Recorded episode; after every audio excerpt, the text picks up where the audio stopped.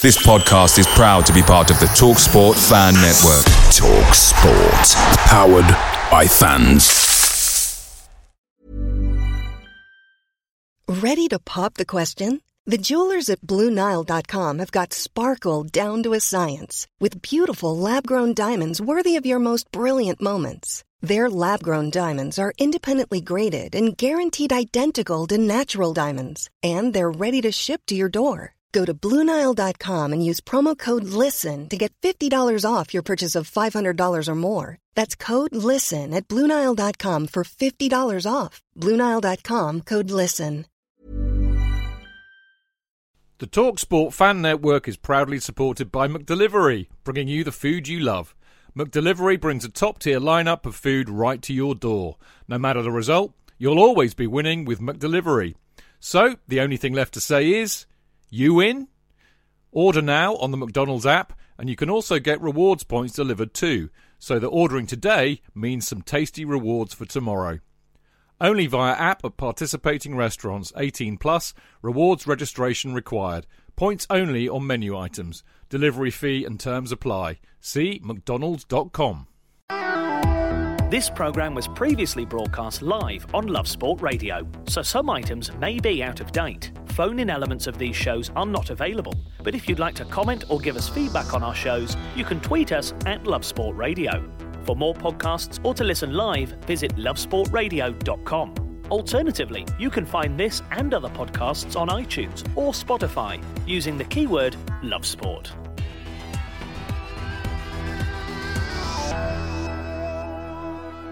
Never a dull moment here on Love Sport, and never a dull moment indeed with Chelsea FC at this present moment in time. A draw, a thrilling draw in the Mestalla in midweek against Valencia in the Champions League, which means that Chelsea may well have to defeat Lille in that final match, guys, in the Champions League to secure a place in the knockout stages. This is the Chelsea Fan Show with me, Matt Beadle, and the guys from the Chelsea Fancast, Clayton Beerman and Dan Silver. Gents, pleasure to have you here as always. Pleasure to be here. Good to be here.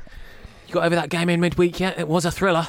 Well, as I'm advancing in age, supporting Chelsea at the moment is not actually good for me.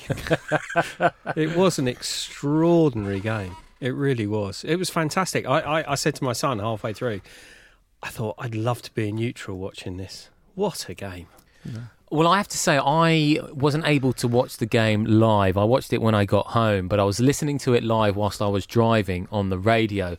And only so many games, I think, can come across as thrilling on the radio. But that one absolutely did. It was end to end stuff. Oh, it's fantastic. I was in a pub watching it with a West Ham fan.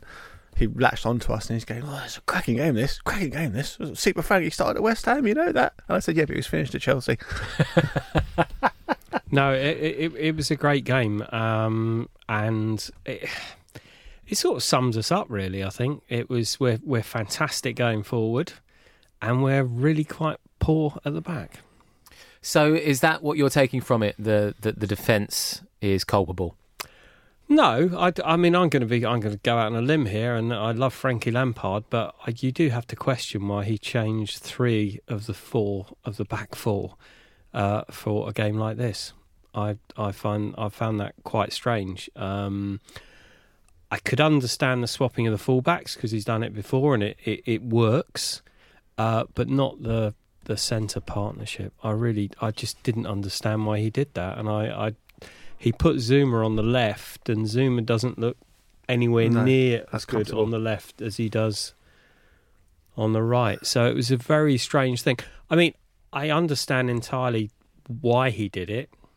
No, I, that's a contradiction. I understand that that Tomori has must be tired. You know, I'm, I know he's a young kid, but we've talked about it before. Mentally, all these games coming thick and fast. You know, I, I, there has to be an element of mental fatigue. But I just thought for that game and what we played City on the Saturday, hmm. I just thought you keep the same back four. Really do. I I I, I Do didn't understand. Do you think the fact that you lost on the Saturday had something to do with that decision? No, I don't think so. I don't think we we played fairly well on Saturday. I think the, the back four more than held their own. But it's clearly that Zouma and Christensen hadn't played together before because there's no understanding and they were just looking so far apart, which is maybe part of the reason why we gave them so many chances. I mean, if they had a decent striker, we'd have been absolutely. Well, 18 shots I mean, that is just incredible. 18 shots, of course, Maxi Gomez, who had been rooming in the summer to be going to West Ham, probably should have put a couple of those away, but didn't. Some great saves from Kepa, has Yeah. to be said. Great penalty save as well. Yeah, strong. yeah, hands. I, I, I, I know that I, I'd like to talk about Kepa because I, I just, I mean, I'm not sure if now's the time or you want to just concentrate on the game. We can we can go into Kepa, please. I just, I mean, the goal when it first went in looked awful, but the more you saw it, the more you thought there's nothing he could have done about it. second, I think, second goal. yeah, yeah. Cause I've- just, just think that that it looked worse than it was because he put his hands down. It was like I'm leaving this because that's good for radio, isn't it? Me putting my hands up. I like that, yeah. yeah. For those listening, In Clayton in black Birmingham and is white. putting his hands up in like a- this, Like, Yeah. like, like, Da- this. Da- David Seaman, Yeah. naive kind of style.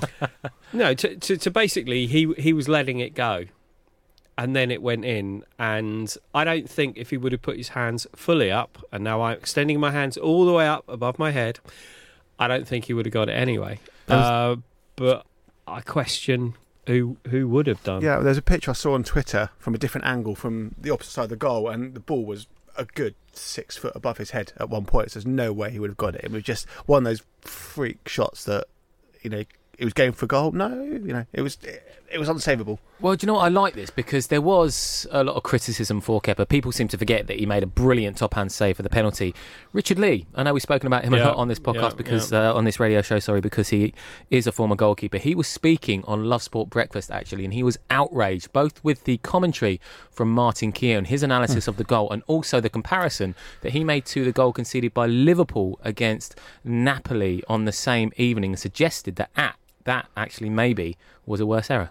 the obvious thing to say is, of course, when a cross goes in, naturally it's easy to look at the goalkeeper. But there are times when it's whipped in at pace in the way that it was, with the height, with the dip, going in the top corner. Physically, there's no way that hmm. any goalkeeper on the planet can move their feet quick enough, dive back into the top corner, and make the save. So it was just very, very lackluster, lazy analysis for me. Not true, not accurate. Um, yeah, just I've watched it so many times. It's nonsense. The ball, whereas it's over his head, it's so high. No one can reach that. Even your six foot eight goalkeeper can't reach that. It's gone in at pace, right in the top corner.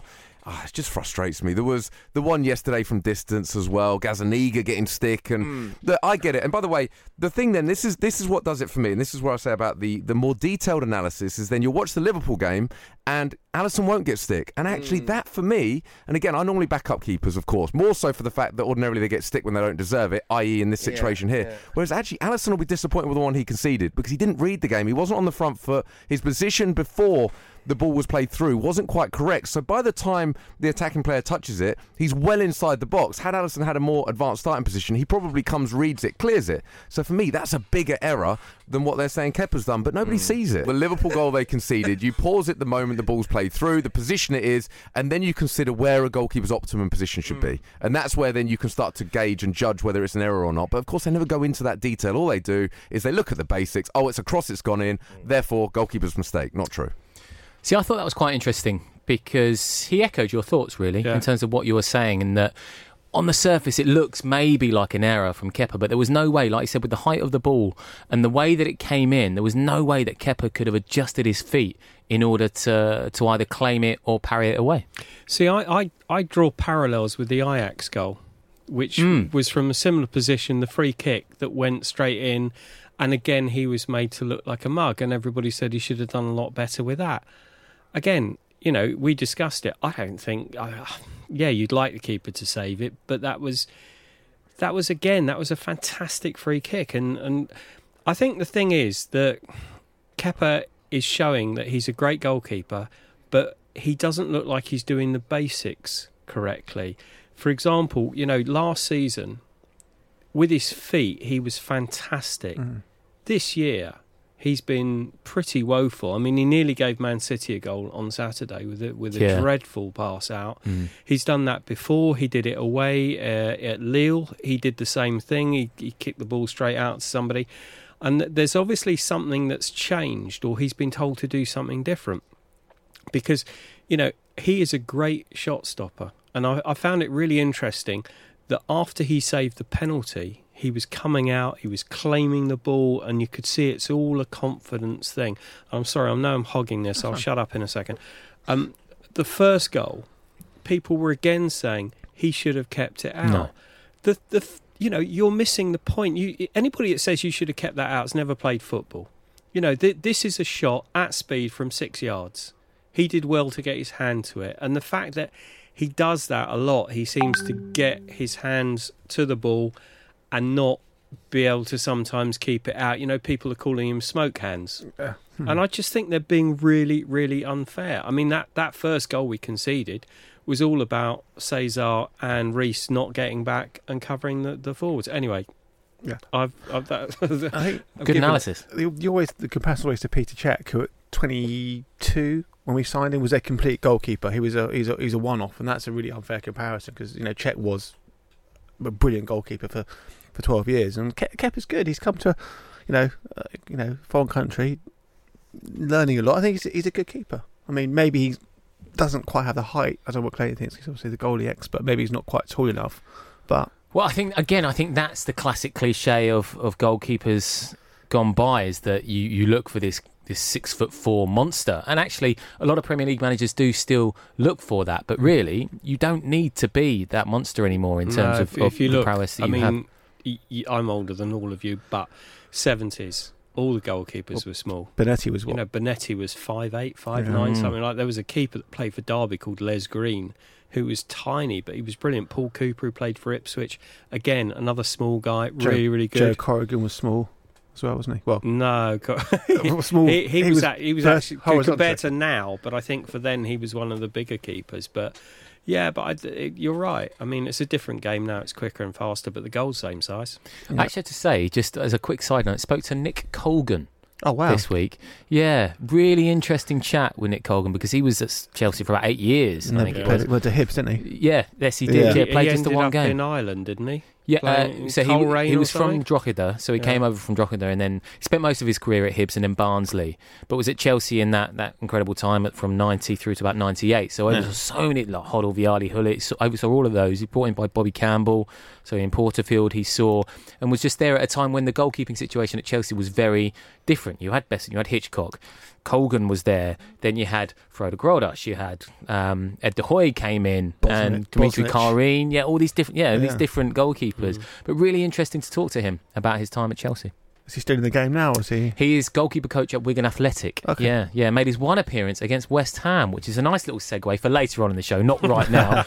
but just to finish on the game, gents, I mean, it was 2 2. It leaves things slightly in the balance. It's, in our hands, which we want.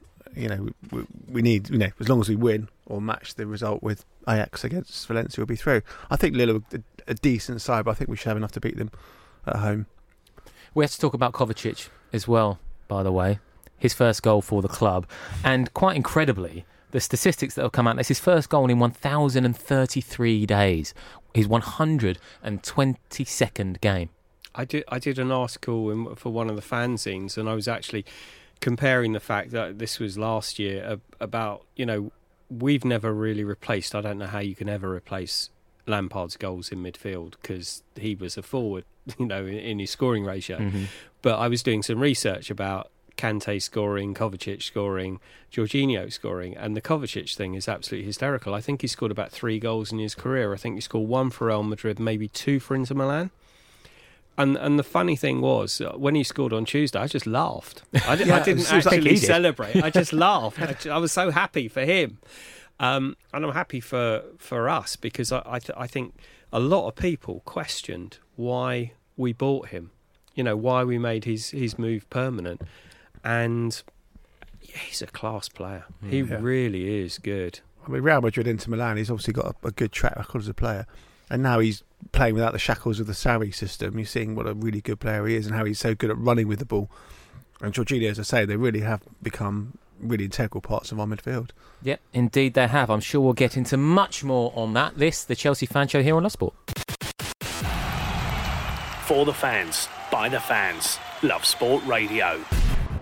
It's the Chelsea fan show here on Love Sport. Me, Matt Beadle, with the boys from the Chelsea fancast. Clayton Beerman, Dan Silver, and now, better late than never, Mr. Jonathan Kidd. Kiddo. There he is, clutching his sports drink as he does just to see him through the hour. Yeah, we love it. Yeah, yeah, without it, I just, I'd, I'd be limp.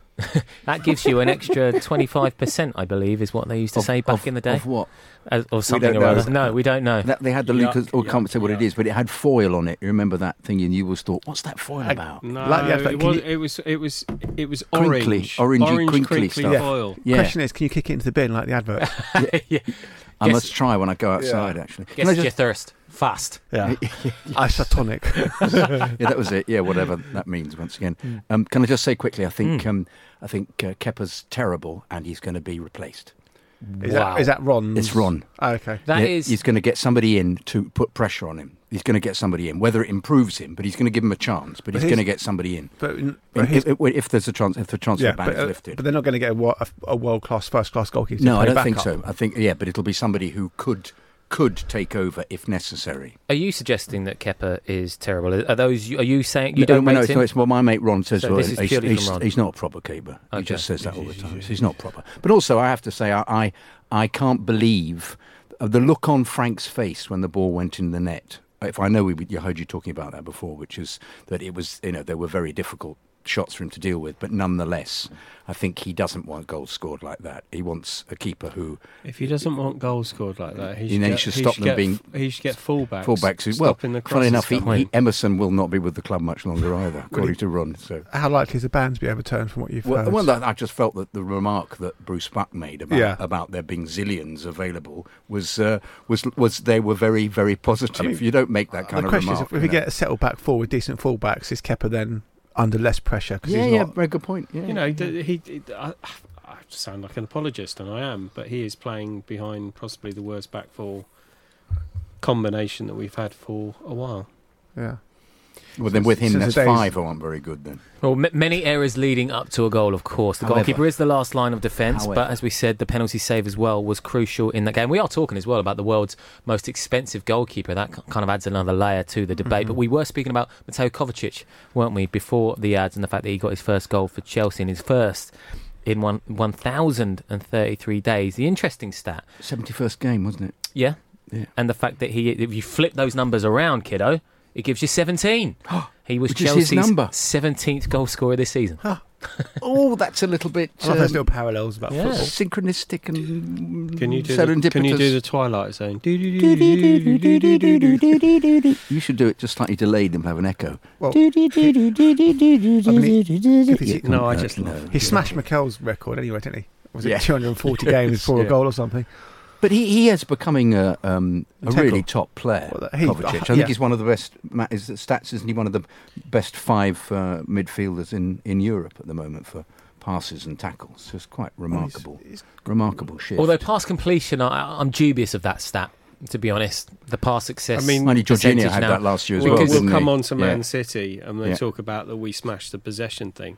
But about 25 minutes of that was Zouma passing to Tomori and backwards well, and that's it, and, and a lot of those passes can be hospital balls. You could Yeah. give, you could complete a pass which gives you the stat, but you've put someone else in trouble. But yes, let's move on to the Man City game because a defeat to Man City, of course, ended that run of six winning games in the Premier League. But incredible that possession stat. What was it, around forty-seven percent possession for Man City, which in 381 top flight matches for Guardiola is the worst that he's ever had. But possession doesn't win matches. There you Goals do. go. Exactly. Yeah, I don't care about possession. I don't care about. That's what we had last year. That was the big thing yeah, last I mean, year. all we this had is like, huge you know, possession X- last year. XG, YG, PG, GG, whatever it is. It's just goals win matches. You know, we could have all the possession in the Parent- world, but parental guidance. is that- I don't- I don't I, expect, th- I mean, it was ironic because the second half was very Sarri-esque. Yes. I thought Yes. we we had loads of the ball did- and no, we no opportunity for the ball to go. didn't do anything no, with it. The goal. Having said that, the first half hour was oh, absolutely s- brilliant. superb. Brilliant, sensational. And once again, well, we've said this on the show before, they've got to score Yeah. in that period that they are on top. Yeah. Because then there's always a period where they are hugely on top against any team, doesn't matter what the team is. Because they're, they're, they're an inexorable force going forwards. But- it's absolutely wonderful. once we become clinical, Yeah. you know, we're going to become really, really top side. But Oh, yeah. w- would you say in that first 30, 30, 30 minutes that we created that much? We had a couple of chances and we scored the goal, but I wouldn't say that we created that much. Well, there was that there was much. Wi- Williams. Uh, there was Williams' Abraham's brilliance and passing across to W- Willian that went Yeah. across. There was uh, Tomori's um, snap Oh yeah, Should've- shot from the should've scored. corner which he should have scored. Yeah. And he knew he should have scored. And He hit it so well because he had all the space. Yeah. And there was another, wasn't there? There was also a bizarre Emerson shot at goal that was Yeah. just When he- useless. when he could have squared it, yeah, I think. and he could Yeah. have squared it completely. Yeah. Yeah. So I think he had a, So it might be in it- Kante. uh, So yeah, there- there so we did create, we- as yeah. opposed to the second half where we created. Someone's going to be on the end of a smashing, and if they, if you know, I know West Ham's can't, but if they keep that calamitous goalkeeper in goal, tomorrow could be the day that we really like come home to roost and give somebody a. Show about goalkeepers today, innit, chaps? We Yeah, keep I mean, back to them. dreadful goalkeeper. I mean, he looks like uh, head of entertainment on a boat. He's just dreadful. we will get on to Roberto. We're actually we, we've spoken to Tony Carr today, so we'll we'll get on to the West Ham game and, and Roberto for that matter, and David Martin and the fact that he might come in as well. But in terms of Well, playing against teams, sorry, They'll they'll have two I mean, goalkeepers. at the uh, same time. David Martin's question. Well, I mean, he's, Well, yeah, Yeah, and this raises yeah. a bigger question about West Ham's summer recruitment on goalkeepers. Yeah. But again, I suppose that is another debate. This is the Chelsea, Chelsea fan fan show. show. Yeah. Um, but teams against teams in the Big Six, chaps. I suppose this is a debate, isn't it? Because the last four Premier League defeats have been against teams who finished in last season's top six, the proverbial top six, as we'll call it now in invo- inverted commas. But is that an issue for Chelsea this season? Uh, I don't know. It might be. I mean, in, fa- in fairness, Liverpool in the league, we pretty much respectable. Def- both our defeats against Liverpool, Man City, who were so far above everybody last season, were, were respectable defeats. You know, we weren't hammered. We've not been hammered by anybody. I thought we were unlucky against Liverpool with the VAR ruling out the goal. I thought City, you know, we could have could have got a point. So no, I, listen, it's a it's a learning curve for Frank. It's a learning curve for the team. We'll see how we do. It's come- a, it's a couple. It, I, we we mentioned this a couple of weeks ago. Where somebody rang up or sent a message in saying, "Were we flat track bullies?" Because we hadn't beaten Mm. anybody. Uh, obviously, we mentioned that we'd beaten Ajax. Um, but I, I, I think the the disappointment on Saturday was just indicative of, of how far we've come. Mm. You know, because this season nobody was expecting anything, and then you're walking off the pitch against Man City thinking we should have done better.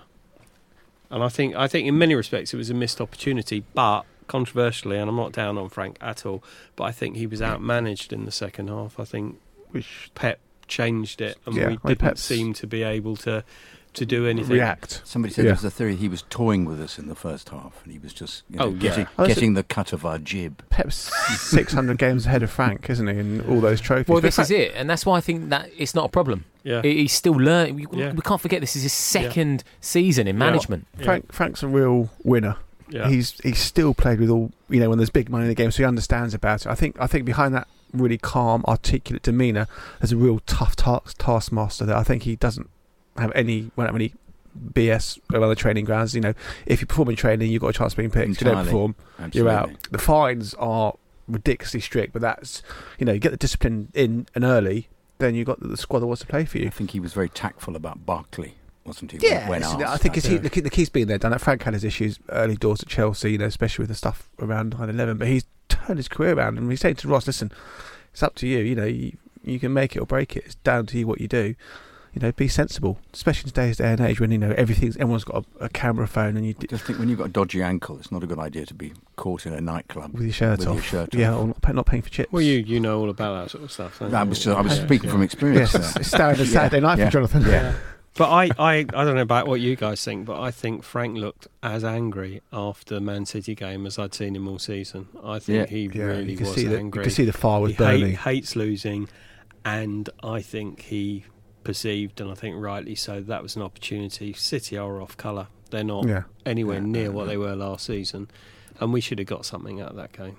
Not necessarily one, but we, we should have I was drawn. intrigued Well, that Christensen came into the side for the um, Yeah, uh, for the uh, the Champions League Yeah. game because Tomori was um, um, was guilty of several errors. I. I don't think he's as, he was as good in that game as he was previously. In the, but he, they will all still do this tippy tapping the ball around in the in the penalty area, which Gives give, gi- gives everybody the kittens. I th- but the I dilemma think- is they don't- they don't want to p- punt it upfield and lose possession. No, well, that, that's exactly right. But but but that's you know they took Abraham's off, and I thought he should have put Giroud on because you, we lost that out ball. I mean, can I just say hats off to Michy being offside three times, Yeah. coming back. Perhaps his first three involvements in that game Yeah. was being Yeah. caught offside three and, times. and he looked incandescent and shocked. Yes, Michy, you're offside. I have to say, I'm much calmer when I watch football on TV, but I absolutely lost it. Yeah, yeah, yeah, he was I was- absolutely dreadful. So, I mean, so what are we that? saying here? Because that's that's poor, right? I know he's he's kind of come into the game, but that's poor. Poor? That's inexcusable. Yeah. I, I would have, I've t- I would have taken him off. I think the thing of Mish is, I think hmm. J.K. alluded to on a, on a previous show that he's he's he's thick. Basically, he hasn't got enough intelligence. Thick, you mean he's No. very he's very wide? No, he's, he's foot, football wise, he's Not, thick. not the brightest Not the tool in brightest. the I think I think they were saying he doesn't understand tactic. I think Conte and Yeah. Sarri the- saying he the- doesn't- When I told you that story, didn't But, Tactics. but yeah, There was yeah. that story I told It's you about when they, understanding was that when, when Fabregas was in his pomp and he could just play those balls Yeah. on a sixpence up up front and uh, and he looked up to, to see where Batshuayi was and he and there was nobody to be seen and he looked Yeah. sideways and Batshuayi was standing The next thing to with him. Mish is, I think you give him the ball. uh, Mish is great. So he the just gave up and passed it back Yeah. to the goalkeeper. He's like a modern day Franny Jeffers, you know, like Fox in the box. you know, you give him the ball. I mean, the thing thing with Mish is he'll get the ball turned, he'll get a snapshot away, or he'll poach a goal. That is his one big That- strength. Yeah, which is what we need. We Yeah. Need a goal It's poacher. very good. You know, That is and he very, knows where very the goal good is. at that. And he's a, he's a good finisher, but he Yeah. just Is that enough, though, in the No. modern game now? No. I just think that, listen, there's a difference between footballing intelligence and just general intelligence outside of football, but you'd like to think that all footballers have a footballing brain and knowing where to be at certain points. And if he hasn't got that at the, the He very ha- top level, hasn't. you will get he's- found out. He's, he's not quite he a top level hasn't. striker. I think he's he's got. I think his goal record is is padded a little bit, but he's you know he's. I he's think what we've got. you know I mean, the, the the thing is, I thought when he came on on Wednesday, he added absolutely nothing yeah. apart from offside. But with what two minutes to go, he nearly created a goal Yeah. because he's in the area, turned, shot, got deflected. Yeah. Another amazing save by their keeper. It was phenomenal. made double Double Anderson. deflected, wasn't it? Yeah. Yeah, Yeah. Tremendous. In fact, in fact the um, the Abraham volley was also superb, wasn't it? That was a top real great moment And of, the- of uh, skill, oh, wasn't the, it? And That the winning really- shot as well. That wasn't yeah, a yeah, corner. it wasn't a corner. But there's a, that's what I just rant about VAR again for a Ah, second. ah. For goodness sake, if we saw it in in two seconds, you Yeah. just see it. It's on television. He touched Really it. quick. Those sort of Yeah, things. so instantly, instantly VAR should go. It's a corner. The referee goes, oh, corner. Not, not what, giving completely the wrong You're decision changing and your going tune with here, it. Why? JK, because when I presented my argument about this a couple of weeks ago, you wholeheartedly disagreed with me. You said I disagree. I think it's great for the game.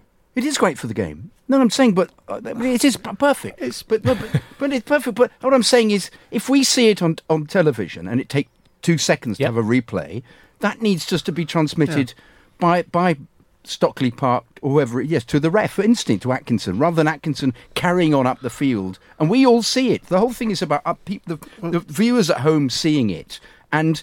Nobody seeing it on the pitch or it being passed to them. It's that's one of the main reasons for VAR, isn't uh, it? The Real Madrid game, So- wasn't it? When there was a, it was a shit red card, blah blah blah, and then oh no, it's not a red card because something happened like thirty yeah, seconds. Yeah, yeah, like, yeah. I just, I don't know. I just, it's, fo- football's an organic sport. I don't, you know, VAR. I just don't. Well, no, but things like that. But presume to me, it's perfect for it's ball in out of play or goal line. I think if it initially, initially, and the goalkeeper clearly touching the ball and it going off for a corner. Yeah. that is so easily Oh, that's done, fine, isn't clear- it? if That it's is so easy. Clear and obvious shouldn't take three minutes to work out. If No, it's clear indeed- and obvious, you should do it literally like in a, in a, in a bat of an eyelid. O- on that note, Raheem Sterling, perfectly legitimate goal in my opinion yeah, yeah, in the yeah, game. yeah. And yeah, one we- and a, ruled fu- out. we- a goal fumble, by fu- yeah, fumble from the goalkeeper. Yeah. Yeah, Yeah. That was That's weak. Weak hand. Okay, Jets, no more chat about VAR. We're done with it. It's over. Finished. Can I just have one last say about VAR? Very quickly. Tammy Abrahams. That guy deliberately stuck his knees up, Yes, to, yes, to, to hurt him. Yeah. Yes, I agree. and, and VAR didn't look at that either. No. Yep. I agree with everything you're saying. This is the Chelsea fan show here on Love Sport. Back in a moment. Cheech. JK, in all the years you've been following Chelsea, you hardly ever miss a match, home or away. But how would you feel if you couldn't be there and it's not on TV? Oh, Chich, I'd be bereft, inconsolable. The thought of missing my beloved Blue Boys live. it's all too much. I know, JK, I know. It's all a bit too much, isn't it? Yes. Well, panic not. NordVPN have come to the rescue. they have. Yep, NordVPN allows us to watch any match, even if it's not on live TV here. They do. Yeah, they do. With just one click, they switch your virtual location to a country which is showing the match, and they act as your cyber bodyguard whilst online, protecting your personal data and sensitive info like card details and passwords. Oh, wow, great. Uh, but yeah, I bet that'll cost me a fortune. Actually, JK, it's only the price of a cup of coffee per month, and you can use your account across six devices. It's a bargain, JK, and best of all, no more tears for you. Oh, thank you, thank you, NordVPN. I'm so happy I could cry. Where do I sign up, Chidge? Well, to get the best discount off your NordVPN plan, go to nordvpn.com forward slash Chelsea Fancast. There's no risk with Nord's 30 day money back guarantee, and you'll help support the Chelsea Fancast. The link is in the podcast episode description box. Away days are great, but there's nothing quite like playing at home. The same goes for McDonald's. Maximise your home ground advantage with McDelivery. You in? Order now on the McDonald's app. At participating restaurants, 18 plus, serving times, delivery fee and terms apply. See mcdonalds.com. Giving your team a voice. Love Sport Radio.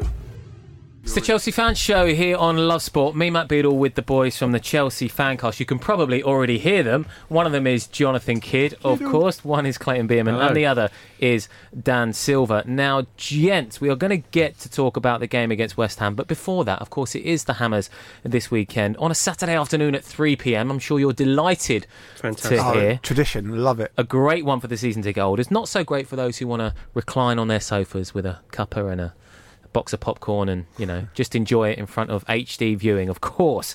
However, we spoke to former director of youth development at West Ham, Tony Carr. Of course, he was uh, pivotal in the development of Frank Lampard and many others, of course, Joe Cole, who went on to succeed at much bigger and better things at other clubs. Here is what he had to say on the clash coming up. Yeah, it's um, it, it's a, it's a bit of a tough one to call because you know in Chelsea have had a European game this midweek, so normally you know they you, you tend to get a slightly below par performance from from from that sort of side, and but with West Ham's form at the moment, where we're where we're conceding goals for fun, really. Um, you know, Chelsea would, I, I would think, fancy their chances. But um, certainly, I've, I've read that Tammy Abraham came off injured in the European game for them, so he may miss. So that that would be one sort of uh, crumb of comfort for the Hammers fans. But um, they've got a team of stars and internationals, so whoever they put in, I'm sure, will be uh, you know a threat. It's been a tough run of form for West Ham recently, hasn't it, Tony? That's seven without a win in the Premier League Yeah, now yeah, for the it's, club. it's worrying, especially the list of fixtures we've got coming up. Three points out of the relegation zone, and you think, you know, three games time, if we don't pick up some form and some points, uh, we, you know, we're going to be in the bottom three if, if we're not careful. And instead of looking towards a top half performance and a top, top half position for the season, we'll be fighting a relegation battle, and that's the last thing we want. We've seen Unai Emery get the sack from Arsenal today. Yeah. We have we have to ask the question about Manuel Pellegrini. Like I said, seven games without a win now. If they don't get a win this Saturday, and look, if they can't be up for a game at Stamford Bridge, you'd argue that they can't be up for any game. If it, is this a game really to galvanise West Ham into turning things around? And if they don't, how much more time do we think that Pellegrini has got in the hot seat? Yeah, you- you'd like to think that all the London derbies, there's that little bit of spice, you know, to all of them Chelsea, Arsenal, Tottenham, etc. And um, you'd like to think it, you know, it galvanises a performance because you know it's going to be tough. You know, away from home against a, a fellow London club, and this, and this week Chelsea, you, you know it's going to be a tough game, and they're going to bring the game to you. Very got very much an attacking flair about their game. So we're going to be under some pressure. So it's whether we can cope with that and hopefully get a result from the weekend which will springboard some sort of revival and uh, some points on the board, which is what we badly need. If we lose, you know, all managers are under pressure if they're not winning football matches, and Pellegrini's going to be no different. He's, you know, he knows that, and Unai Emery has found that out today, and um, he's lost his job purely because he's not getting results. And Pellegrini won't be immune to that to that fact that uh, if you don't get results, it, it puts you under immense pressure from the fans, from the board, and obviously the prospect of uh, having a relegation battle. So it, it's it's it's a massive game and it's a massive couple of weeks. You mentioned there that Tammy Abraham will be out for Chelsea. For West Ham, Issa Diop, he's out. He's banned after receiving five cautions. Jack Wilshere still out. Manuel Lanzini, we know he's still out. So a few casualties for West Ham. In goal, there might be a possibility that David Martin, the former Millwall goalkeeper, could step in. He's obviously been third choice and recently Yeah, second yeah, choice with David, Roberto up top. Again, of course, of course, yeah, the, the West Ham connection there with David Martin and Alvin Martin, of course. Is it potentially likely that he could come in for West Ham? And if you were Pellegrini in his position now, would you potentially change things tactically against Chelsea? Yeah, I, I mean, I don't know the situation with the goalkeepers um, because obviously I'm not close enough to that anymore. But um, to, to be honest, I know the West Ham fans I speak to, you know, they're crying out for David Martin to get his chance, and, and their argument is we can't be any worse. The keeper, what's uh, Roberto, Roberto. isn't it his name? Um, you know, he, he's having a, he's having a rough time, and he's he's conceding goals. The back four's conceding goals. I didn't realise Diop wasn't available this weekend. I, I, I'd overlooked that that he'd got a suspension. But uh, you know, we're leaking goals anyway as a team, so that's the first thing we've got to shore up is to is to, to stop you know conceding goals and having to chase the game all the time. So I'll be happy. I'll be more than happy with a nil-nil draw. Well, Michael Antonio as well. He That's came an on. optimistic uh, thought, but uh, you've got to cling to something. Uh, well, I think sometimes Tony as well. It's a case of focusing on those clean sheets, isn't it? It's, it's almost like that's where you go first. Is you get the clean sheet and then you start to Exactly. accumulate those one You've 0 got a those chance two 0 winning the game if you're not conceding. Just before and you we concede too early in games, and and we're chasing, and then when you go chasing the game, you, you, you, it leaves you open, and you concede more. Know, we've done it at Burnley, we've done it all season, and our goals against record is is not something to be proud of at the moment. No, indeed it isn't. Neither is the away form. Actually, I don't think No, that any other team has conceded more goals away from home than West Ham have. You know, it's hard to be positive at the moment. That's the thing. It's uh, it's hard to be because the performances are- are not giving giving us any confidence. Mm. And um, you know, the West Ham fans they'll keep coming, they'll keep turning up, but they will voice their opinion if it, if it, if it's what they're seeing is not to their liking. So um, they'll still keep coming, they'll still support the team. That goes without saying. But um, we need an upturn in fortunes very very quickly, and hopefully. He says with his fingers crossed, we can get something tomorrow at Stamford Bridge. and finally, before you go, Tony, you worked very closely with Frank Lampard, of course, back Yeah. in the day. Yeah. Have you been surprised by the impact he's made at Chelsea? Of course, had a, a brief foray into management with Derby last season in that that first season for him in management. He's since taken a massive job at Chelsea. As things stand, he's doing a job. Did you expect to see that from him as a kid? well, first and foremost, um, you could never sort of foresee if players have got coaching credentials. But Frank's, Frank's always thought about the game, studious about the game, worked very, very hard at the game. And he got this opportunity at Derby, and I thought he did quite well at Derby. He did very well. And um, I think the Chelsea job has probably come, he might even say himself, it may be a bit too early in his career, but you can't turn that sort of job down. And to be fair, he's taken it, and he's he's, he's, he's taken it like a duck to water. You know, he's, he's done really well. He's, he's blooded young players. It, people might say you had to do that because of the transfer ban, but certainly I think Frank would have blooded young players anyway, um, because he knows what that means to a team if you can, you know, have four or five players in your team that are homegrown and, and, and doing the business in the Premier League. The fans are behind it. They give that extra yard, and I'm sure that um, he'll have a successful season. But uh, you know, for, uh, I'm still a West Ham fan, and uh, hopefully it's not too successful tomorrow. But I wish him well in the future for his career.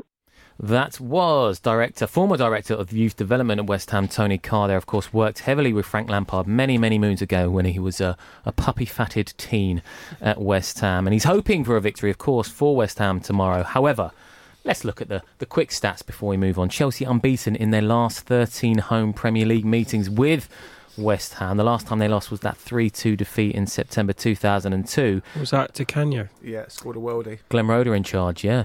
Yeah, there we go. What was that? What was that? We flicked it up and volleyed it Yeah. with his left foot. Was it that one? Yeah, front of the shed Oh, end. Yeah, Yeah, that was a cracking very goal. good goal. Yeah.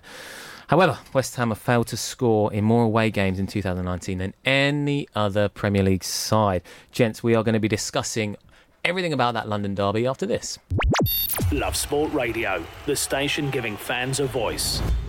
It's the Chelsea Fan Show here on Love Sport. Me, Matt Beadle, with the boys from the Chelsea Fancast. Gents, West Ham this weekend, a London derby, which we do love. Interestingly, West Ham have lost 99 of their London derbies in the Premier League. That's more than any other club. Chelsea. This will be the hundredth then. Well, it Yeah. can be. There we Mm. go. Is that what you're saying, good. Kiddo? The confidence. Yeah, yeah, Yeah? yeah. Yeah, no, they'll, they'll blow them away. Really? Oh, yeah. Another random stat: Tottenham were the first Yeah. London team to concede a thousand goals in the Premier League. Brilliant. Yeah, We love those. yeah. Tottenham. Crikey, let's not start on them at the moment. Um, so, gents, I mean, is this? Uh, are we looking at this as a very matter of fact result? I mean, when you look at the, the obviously the great run under Frank Lampard, and then the a couple of draws and a defeat recently, you now look at the fixtures coming up. It kind of works in Chelsea's favour, no? Would It's you a- say? It's a very winnable match. You got the way West- we're playing. Absolutely. Yeah, but it's a London derby. It's West Ham. You never know. I mean, I think I think we should have enough to beat them because I mean, you know, we start with the, the goalkeeper is awful. We literally got to shoot on sight, and I think we'll score. But I, I, I don't. I, the way they, they managed to get the ball forward at speed with, with Kovacic and Jorginho and Pulisic part of it and Yeah. Willian playing. I think the different the difficulty will be is, is who's the, who's playing striker because Well, Abraham was is so yeah. essential to that because of his movement and his speed. In the Spurs match, the two the two wingers, um, Anderson and Yarmolenko, weren't really tracking back much, so the fullbacks were getting beyond them, and they were putting themselves on loads of pressure. so Yeah, if they if they continue that they're, way, they're decent players, those two. Yeah, they, they, don't, they haven't got the but They're defensive probably shift indeed in. exactly. Well, in Yeah. which case, oh, when they sent them off, they brought on um, uh, uh, Sanchez, and suddenly that West Ham looks a lot more dangerous when they had those two players are off. You know, Rice went into midfield, and they brought something back into defence. This suddenly looks a lot better, and they get start giving Spurs a few problems.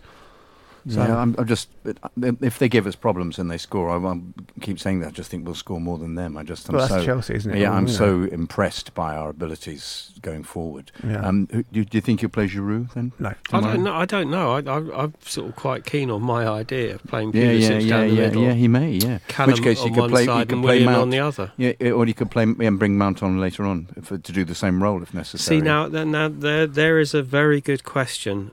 I I'm not keen. I don't think it's a coincidence that we've lost and drawn in the two games that Mason Mount hasn't played. He played. brings, Mm. he brings so much energy to that team. He, He presses from the I front. really he do. does. I think he's one of these players who you don't actually realise how good he is until he's not playing. Mm. And I, I mean, I don't think Willian played particularly well on Wednesday night. I, I, I mean, if I wouldn't be surprised or I wouldn't be upset to leave him out, give Mason Mount a go. It'd be interesting. He may he may change it around. I, I felt the way he was at the end of the game, uh, at- at both games, Valencia and City. I think he, he may just he may change it all around a bit. Mm. But uh, within the same squad, Well- he's, he's em- got great emphasis in his talks about the squad. Yeah. They prepare for stuff. He says we're prepared for not having Tammy available. So he's obviously got a plan. They've got a Yeah. plan. It's all worked out. He said it's a squad game. It's a squad. That's what Yeah. they rely on. The midfield three picks itself, doesn't it? I would have thought. Yeah, yeah. But does it? Well, you mean that? You know, you, well, you think he won't play Kante, uh, uh, Kovacic, and uh, I, Jorginho? I really don't know. I mean, it- then he'd drop Kante. That would be interesting, wouldn't it? no, No, I don't. I don't think. He. I don't think he would. Right. Um, I don't think there's a hope in hell that he'd Geor- ever drop N'Golo Jorginho might be the one you might. It was interesting the way that that we seemed to lose shape even more when Jorginho came off on Wednesday. We just didn't. It wasn't working as well. I felt that the the pulse was lost, and we well, it was. the It was more the organisation, and this this goes back to the whole sort of leaders on the pitch thing. yeah. um, that when he went off, we, we lost our shape and we didn't really sort of. We were. I mean, it was like a game of basketball. It was, it was at the, end. madness of attacking in the last seven minutes. That Yeah. seven minutes was. Probably. Well, I, I think it was. Glenn, was it Glenn Hoddle minutes after the game, who was just sitting there shaking his head? He's saying, "I don't understand this." He said, "You know, you're in the last minute of a Champions League game, Yeah, yeah. and basically, Azpilicueta's overlapping on the Brilliant. right I think, I think Emerson challenged for a ball, didn't he? Yeah. like, Yeah. what is Yeah. going on here? But I, part of me loves that. I think Oh, uh, it's- It's, great. I mean, that's what you they compared to almost what you had last season, right? Yeah. That's what you Yeah. much prefer to see. But how how They much an would you have loved it had that that Yeah, that exactly. one at the end Valencia gone in. goal gone yeah, in? Yeah, You wouldn't. Yeah, you would have gone mad. Yeah, you'd have gone mad. Yeah, yeah. You'd have shouted at. You'd have, But I was anyway. Shouting. I wasn't- fantastic I to was watch. lying on the ground in despair, just thinking, I Just, can't um, watch anymore. a word on the midfield, gents, because this always comes up. It's always a, a, a topic that we discuss. Would you be content with having that fixed midfield, or are you happy with the fact that it can change from game to game? Do you want that solid three in there, four in there? How would you like to see Frank Lampard line up with that midfield week in, week out? I think, as I said, I, I'd like to see Mount have a place in that midfield. Um, In the three, but or was it more advanced? I don't know. I think a two with Mount in front of them. I, I think you know any any two from three. But I, Right. I think that Kovacic and Jorginho are making themselves undroppable. Kante you can't drop. So Yeah. it, it's it's a great problem to have. And and the one problem that I'm really really looking forward to is basically Ruben Yeah. coming back because I think the one thing that perhaps we missed more than anything else in that Man City game was a unit running at them. Because when you've got the centre backs that they had on show on Saturday, They were and we dreadful. And we didn't Well, no, really. Fernandinho was very good. He was very Yeah, good. but he's not. He's not a Yeah, centre back. because it, No, because he was got the allowed He to be very they, good. they, they didn't press him enough when he had the ball, and he, he's got a rick in him as a centre back. And John Stones is off four, but no, I don't know when Ruben's going to be back. But I think he's going to give us another dimension in midfield. No, he's still injured. He's And back. Is he back in outside training yet? Do you know? Well, He was just having difficulty running in straight lines the Yeah. last time. They, uh, they could only run in straight lines. He couldn't turn. Yeah, so he that was be, about two weeks ago. so it might be sort of January time. Maybe. I thought Frank said. Yeah. Did did Frank not say that he was in training? Oh, Still no, back? that's, no, Rudiger. So that's Rudiger. Rudiger's No, back. Rudiger's Rudiger's back. back. and Ross Barkley. Yeah. Yeah, with a shirt on, which is good to see. Yeah, yeah. But No, but Ca- I think- Callum wasn't mentioned in the in the press But conference Callum- today, Callum's but apparently he is. I think fit. one of the one of the journos said he was Yeah. fit and training with the team. So you'd imagine Callum will probably be on the bench. But I think it, uh, you, it, it is a real dilemma because I, I think I think the one the, the only difficulty with that midfield is they're all very samey. They all do the same sort of thing. So you've Yeah. got three guys all doing similar stuff, rather than having somebody doing something different, which is what Ruben brings and, and Mason brings. Yeah, and Ruben again. Ruben uses power to break through the. Yeah. I think as as um, Frank's suggested today, it's very difficult for them if they haven't had any game time. It's like is it like a pre-season they're having to be? Yeah, he it's said Rudy's having a mini that pre-season. Mini pre-season. Yeah. And so I think if, if Rudy's doing it, think what think what uh, Loftus Cheek I is think going to have. I think we'll see Loftus maybe January time. I imagine. February, I reckon. Yeah. Late as that, Mm, maybe. Yeah. See. Oh, it was a terrible injury. Yeah, Gents, I just sorry, I just w- wanted to. We haven't got that much time left, so I wanted to dive into the rivalry with West Ham, if you can call it a rivalry, but just how spicy this game is and how much it means to Chelsea fans, and whether it's a fixture at the start of the season that you know you look at the, the fixtures when they come out. If it's one that you look to and you go, "Oh, looking forward to that one." It's not that high up on my list of what I look No? forward to. No, No. I No, look. I think it's sort of- more for them than Yeah, us. they- they- as with uh, Fulham and Queens Park Rangers. It's it's more important for them. They don't. and they've got the Lampard song, haven't they? You yeah, know, yeah. f- The Fat Frank one. Yeah. and The, uh, ten men went to lift. they, whereas we just go along and think we'd like to see a nice game of football Yeah. today, chaps. I think I think if you, look at, if you look at like the first five or six fixtures I look at, it'll be obviously like Tottenham, Liverpool, United, City, Arsenal, and then up you know West Ham maybe. I don't. I do like playing them. Oh, yeah, yeah, I And I do. used to love going down the Boleyn. I mean, that was a, Mm. that was a It's a proper fantastic. I mean, it used to terrify the life out of Yeah. me. But it was a it was a really great ground. I mean, that was a proper proper Yeah. football ground. I mean, like I and when we we lost a lot there as well. Yeah. Oh yeah, Yeah, absolutely. always. Nearly Yeah. always. Nearly I'd, I'd always always. go thinking, oh well, be lucky if we scrape a draw today. Yeah. I used to wouldn't. enjoy playing because they always Yeah. used to play The in the West West, Ham Ham way. way. West Ham way. Yeah. yeah. We had that debate on the West Ham fan show a couple of weeks ago. Actually, by the way, it was quite an enjoyable question to put to them. what is the West Ham way? To- Yeah. To lose ninety nine London derbies. Yeah. So, on that sense, then, in terms of you said Spurs is the first one you look out for. Always. In terms of your, so Yeah. is that is that Always. number one top It's, of the it's, pile? it's become it's become that. Yeah, I think Yeah. just because of the. Used to be Leeds. Yeah. It's now Spurs. sure. I think it's, it's Spurs, Liverpool, Yeah. City, United. United, Arsenal, and Yeah. then all the rest. We don't really mm, have rivals any other worlds, do we, in the, in the Premier League? But Spurs is the one you want to, especially now the new stadium and for the, the game in just before Christmas. I mean, everyone's desperate for tickets for that one. And I would say when we're approaching now the festive period, we know the games come thick and fast. When you look at Chelsea's fixtures over the course of the next four to six weeks or so, in terms of having it's not an easy run, but a more favourable run. Obviously, it's West Ham this weekend, Villa, Everton, that big Champions League game against Lille, Bournemouth, Spurs, the one you talk about, Southampton, and then Arsenal on the 29th. Brighton, Burnley, Newcastle. I mean, I mean, it's worked out quite well. winna- huh? They're all winnable games. I mean, you know, Well, obviously at Spurs and Arsenal. I remember saying when we had that last run, and I said well, they should win all of them, and Chid said, "No, I'd be happy if we if we won, you know, three of them and drew the others and lost one of them." I said, "No, I want to win all of them. All the, And we we- can and we we can beat all did. the, and we did, I think and we did. I think, what's that, I- eight, 18, six games, 18 points. Yeah, we- yeah, but you know, I don't see mean, why we shouldn't win all of these games."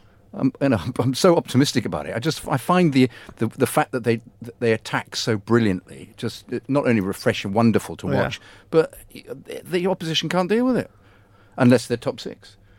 Exactly. Yeah. Yeah. but if Or- they're not playing anybody top six, then we're, we're, we're like- quids I mean, in, aren't we? It was like like the Newcastle game. We wore them down, didn't we? We just Yeah. kept going and Yeah. going and going. We wore them down. Yeah. We might get a few, you know, one nils here and there, but I think we've got a, a good run of matches that will keep us certainly in But the top four. Particularly that first 20 minutes, if they Yeah. if he tells them to go out and play to I the mean, best of I their mean, ability, they if- just but- but- overwhelm. yeah, they I mean- overwhelm everybody. But le- leaving aside the rivalry, I think it's really important that we beat Spurs and Arsenal because yeah, oh, this yeah, whole yeah. top six thing, and that puts Yeah. much more distance And I- between us. And I think Because that- already nine points of It Spurs. depends what dark arts Mourinho does now that he's in charge. I Well, think Spurs yeah. were more Everything. beatable. Yeah, everything. Whereas, and similarly, uh, they and maybe a surge with Arsenal with a new manager. You never know what happens in that situation. Yeah. Well, I still think Arsenal Yes. were Yeah, mm, poor. Yeah, poor. Poor. Poor- Yeah. Right, gents, before you go, a quick score prediction from you all. Dan, I'm going to go for 3 1. 3 1. Clayton, two 0 Kiddo, Four one. 4 1. Lovely stuff. It seems like it is going to be defeat 100 for West Ham this weekend in Premier League London derbies. This has been the Chelsea Fan Show here on Love Sport. We'll see you next week. This programme was previously broadcast live on Love Sport Radio, so some items may be out of date. For more podcasts or to listen live, visit lovesportradio.com. It's the 90th minute. All your mates are around. You've got your McNuggets share boxes ready to go. Your mates already got booked for double dipping, and you steal the last nugget, snatching all three points. Perfect! Order McDelivery now on the McDonald's app. You in? At participating restaurants, 18 plus serving times, delivery fee, and terms apply. See McDonald's.com. Hi, I'm Daniel, founder of Pretty Litter. Cats and cat owners deserve better than any old fashioned litter. That's why I teamed up with scientists and veterinarians to create Pretty Litter. Its innovative crystal formula has superior odor control and weighs up to 80% less than clay litter. Pretty Litter even monitors health by changing colors to help detect early signs of potential illness. It's the world's smartest kitty litter. Go to prettylitter.com and use code ACAST for 20% off your first order and a free cat toy. Terms and conditions apply. See site for details.